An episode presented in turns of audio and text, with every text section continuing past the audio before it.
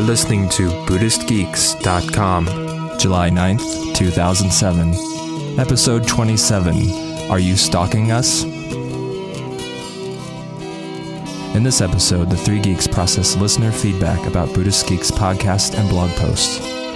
They also discuss the future of podcasts on Buddhist Geeks and creating more dynamic conversations. To share your feedback, please go to www.buddhistgeeks.com slash contact. This is part two of a two-part series.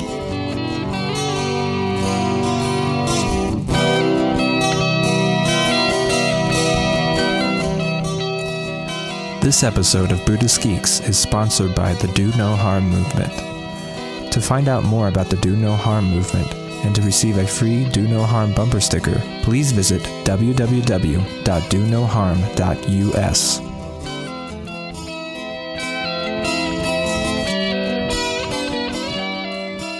What feedback have we received already, and what suggestions have there been? We've had the funniest feedback, and it's often a well, Vince can tell you a little bit about it. It's uh I think some people wish they were us. That's the thing, you know?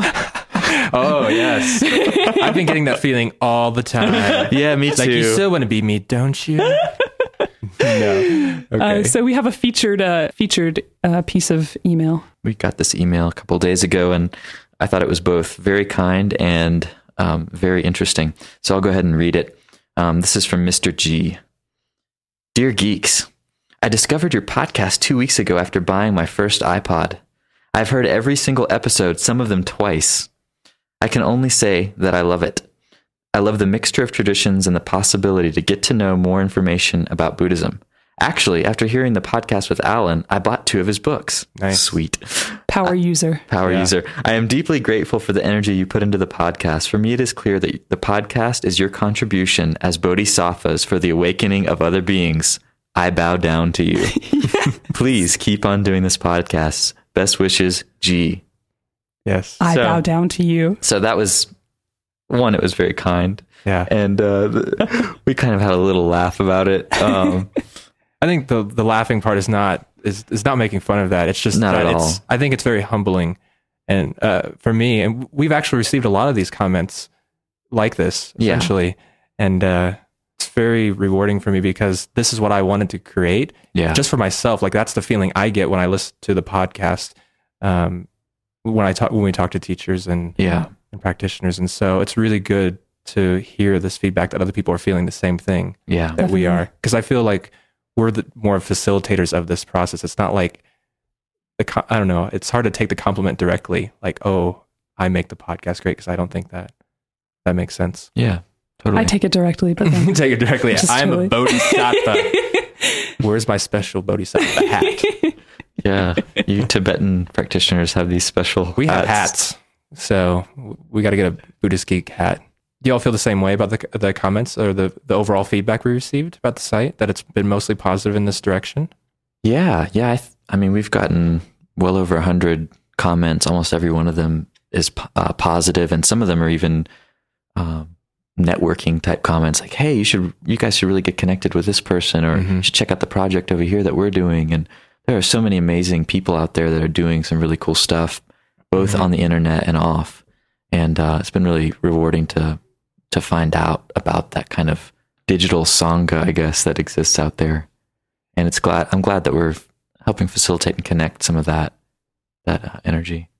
one of the reviews on iTunes, we only have three on there right now, but one of them I thought was awesome. And it, they said that they don't feel like they're just listening to the podcast, but they're a part of it. They're a part of the community. They're part of what's going on. They feel it's very personal, which is something that I really wanted to have happen. I didn't want it to feel like a, a distant Dharma talk of something like that. I've, I wanted to feel very intimate. And, and I think we've seen that reflected in the comments and in the feedback that people feel an equal part of Buddhist Geeks.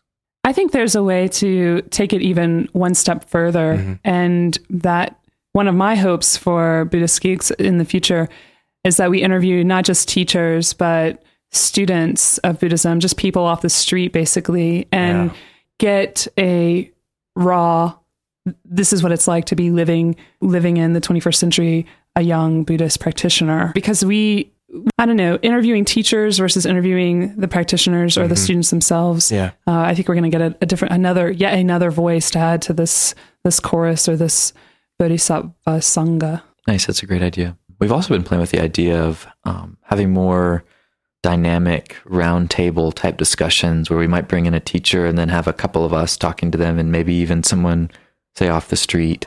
Uh, Not some random person off the street, obviously, but someone that's connected to Buddhism and Yeah. seeing what happens in a kind of dynamic flow uh, of conversation. I'm thinking it'll be pretty easy to do that. And I'm really excited for it because I think a roundtable discussion on uh, some of the topics that have come up, even within the other podcasts we've done or posts we've written, would be excellent to have um, listeners and people in the community, practitioners, talk about this. and being even more unscripted than Yeah. we have been. I mean, we Mhm. we're pretty unscripted. I don't go in with 20 questions Right. or whatever, but I think this sort of discussion a little bit of pressure being on the spot Mm-hmm. forces you to be even more honest than maybe or Mm-hmm. A little bit more forthcoming than you might be if you know the next question that's coming up for your interviewee or whatever. hmm Going from the interview style more to dynamic dialogue. Exactly. Mhm. Like last night, I was watching, I mentioned to you guys that I was watching the uh, Democrats duke it out at Howard University in front of the African American community, Mhm. questions of race. Mhm. And I think that sort of dialogue or that dynamic really, it, it forces people. I mean, they're really practiced, of course, but Yeah. it forces people to get out of their comfort zones and get to a place of not knowing really quickly. Mm. Mhm. So Yeah. I'd love to see more of that on Buddhist Geeks. Maybe the other thing is, and, and this is a request I've heard several times, I think you guys have too. Uh-huh. The audience wants us to take something that affects all of us, but it, treat it differently for each of our different lenses, like Oh, right. looking at it through three different perspectives. Question uh, What happens in the afterlife? Zen. Oh, that's awesome. So I actually didn't hear that from people, but I think that makes sense. Can you say more about that? I think people just wanted to hear one question addressed to all three of us and each of us give our perspective on it from whatever lens we're sort of viewing Buddhism through. Mm-hmm. And you could pretty much do a whole show on one or two questions, couldn't Yeah. you? Sure. Especially with three people. I mean, in a 15 minutes, that's not, it's like five minute Right. on each. hmm Or we could do it like the presidential candidates and just You have 30 seconds. go. Rebirth now. awesome. Other ideas for the site is, you know, one other idea is perhaps moving in more in the direction of audio. Mm-hmm. Yeah. Uh, we're not saying we're going to stop blogging altogether, but the feedback that we've gotten is that people really are enjoying the podcast and having being able to take it with them on the go. Be you can be on a train or jogging and listening to the podcast uh, because the actual blog, reading a blog entry, you have to be stationary, sitting at your computer. right. So So instead of maybe having only one podcast a week, we might have two and try that out and also start experimenting with these different types of uh, show formats. mhm. Yeah. So the second half of 07 hopefully will be much more experimental and hopefully the sound quality you'll notice a difference too. Mm-hmm. Um, that'll make I think a big difference in in the quality of the show and Mhm. how, how enjoyable it is to listen to us instead of hearing my uh, MacBook fan buzzing the entire time. Yeah. I think we had a good response cutting down to one post a week. Mhm. I, I noticed an increase in comments, Mhm. which was nice. the feedback I got, I've gotten people do feel a little bit overwhelmed when, or felt overwhelmed when we had two blogs, blog entries a week. Yeah. So I think having just one, people have really, you're able to spend a little bit more time with it. Some of, I mean, all three of us write pretty lengthy blog posts. I mm-hmm. mean, Yep. w- well over 500 words. Yeah. So that's, it's a time commitment too. It's a big blog post. Are you guys not ready to commit to us? Is that what you're saying? yeah. I'm not sure I'd read my own blog post at 700 words. yeah. I have had a personal email or two from people basically saying, Gwen, why aren't you responding to my comment? And I'd just like to speak to that. I have neither the time nor the resources to comment back on every comment that I read, but I do read them all, Mhm. especially, I mean, I might not read all the ones on Vince's and Ryan's posts, Yeah. but I do read all the guest posts, comments, as well as people that comment on something that I've written or a podcast that Yeah. or an interview that I've done. But I just would like to say to those readers, I really appreciate people commenting. I do try to comment to the the kind of feeling that or the the kind of feelings that have arisen from the mm-hmm. whole dialogue that takes place, but I would rather see reader to reader dialogue Yeah. than reader to Gwen dialogue because Yeah. I once the idea is out there, I don't I'm not attached to that anymore, you know? Like once I've placed a post out there, it's sort of like I feel pretty hands off about it. How do you guys feel? Yeah, I think there's a couple of things with this, and that one is how much time we have. If this was our full time gig, it'd be much easier to be more involved in the comment sections. But I agree, it's really tough. I mean, when you spend time to write a post, and we're doing this basically in our sort of spare time, because you know we have to, we're making a living at doing other things at, the, at this time, and so it's hard to keep up with comments. And the more popular our blog gets, I mean, it's hard. I mean, if it's like two comments, no problem. But if it gets to 15 to 20 and you're trying to read all of these, and I have a hard time, I like to respond and I try to, but I want to give a lot of attention to each person's comment. And that be, that's really time consuming. So if there's 10 comments, to be able to respond genuinely to each comment, it takes a lot of time. And then the second part was what you mentioned uh, is, is trying to create a reader centered community, a listener centered community, not us as not, I don't know, experts, but we're not the ones driving it. The readers are. And so to make that happen, standing off a little bit helps that process, I think. So where people aren't looking for us to respond, but they're looking to each other to respond. Yeah, that's a good point. Obviously, for about two months, I was uh, posting and I was actually on retreat. So I uh, Gosh, Vince, why couldn't you I had a ton of reading to do when I got back, and I enjoyed reading all the comments, but it was basically impossible to to uh, respond to all of them in retrospect. I've, yeah, I mean, I'm I'm kind of with Gwen. I've I've enjoyed seeing actually more people dialoguing around a topic that I start, rather than me continually responding to particular points. Um, because I just, I mean, one thing is a lot of the ideas I put out there.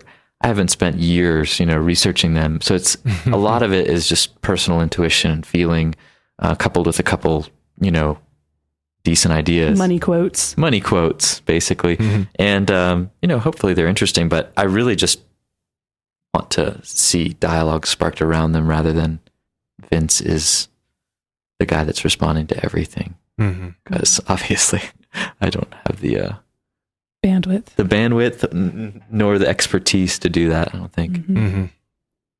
I think that's the only concern that I've had with the site. And Mhm. I've I have received a couple kind of awkward, weird, like I'm stalking you emails, but I don't They're from me. but I feel like they're from the Buddhist community, so they cannot possibly be that scary. But if you're out there and you're scary and you want to stalk somebody, stalk Ryan. Stalk okay? me. I love it. Please, it helps me. Yeah, you'll you'll find him out. He's got a, a nice maroon scooter and he drives around Boulder with a Yeah. gray helmet. I pretty much would and he's wearing a Buddhist geek shirt right Yeah, now. So I'd- if you can I'd find him, out. stalk him. You can definitely find him.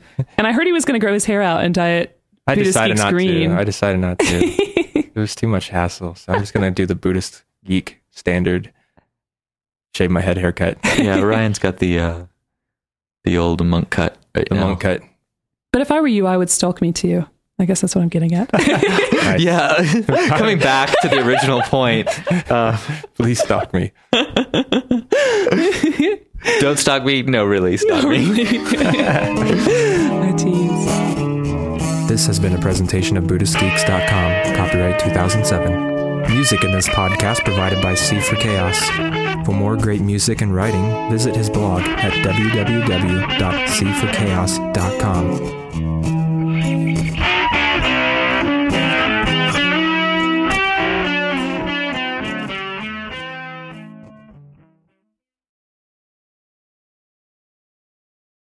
Join us for the fourth annual Buddhist Geeks Conference, hosted in partnership with Mindful Cyborgs and Shambhala Sun from October 16th through the 19th in beautiful Boulder, Colorado.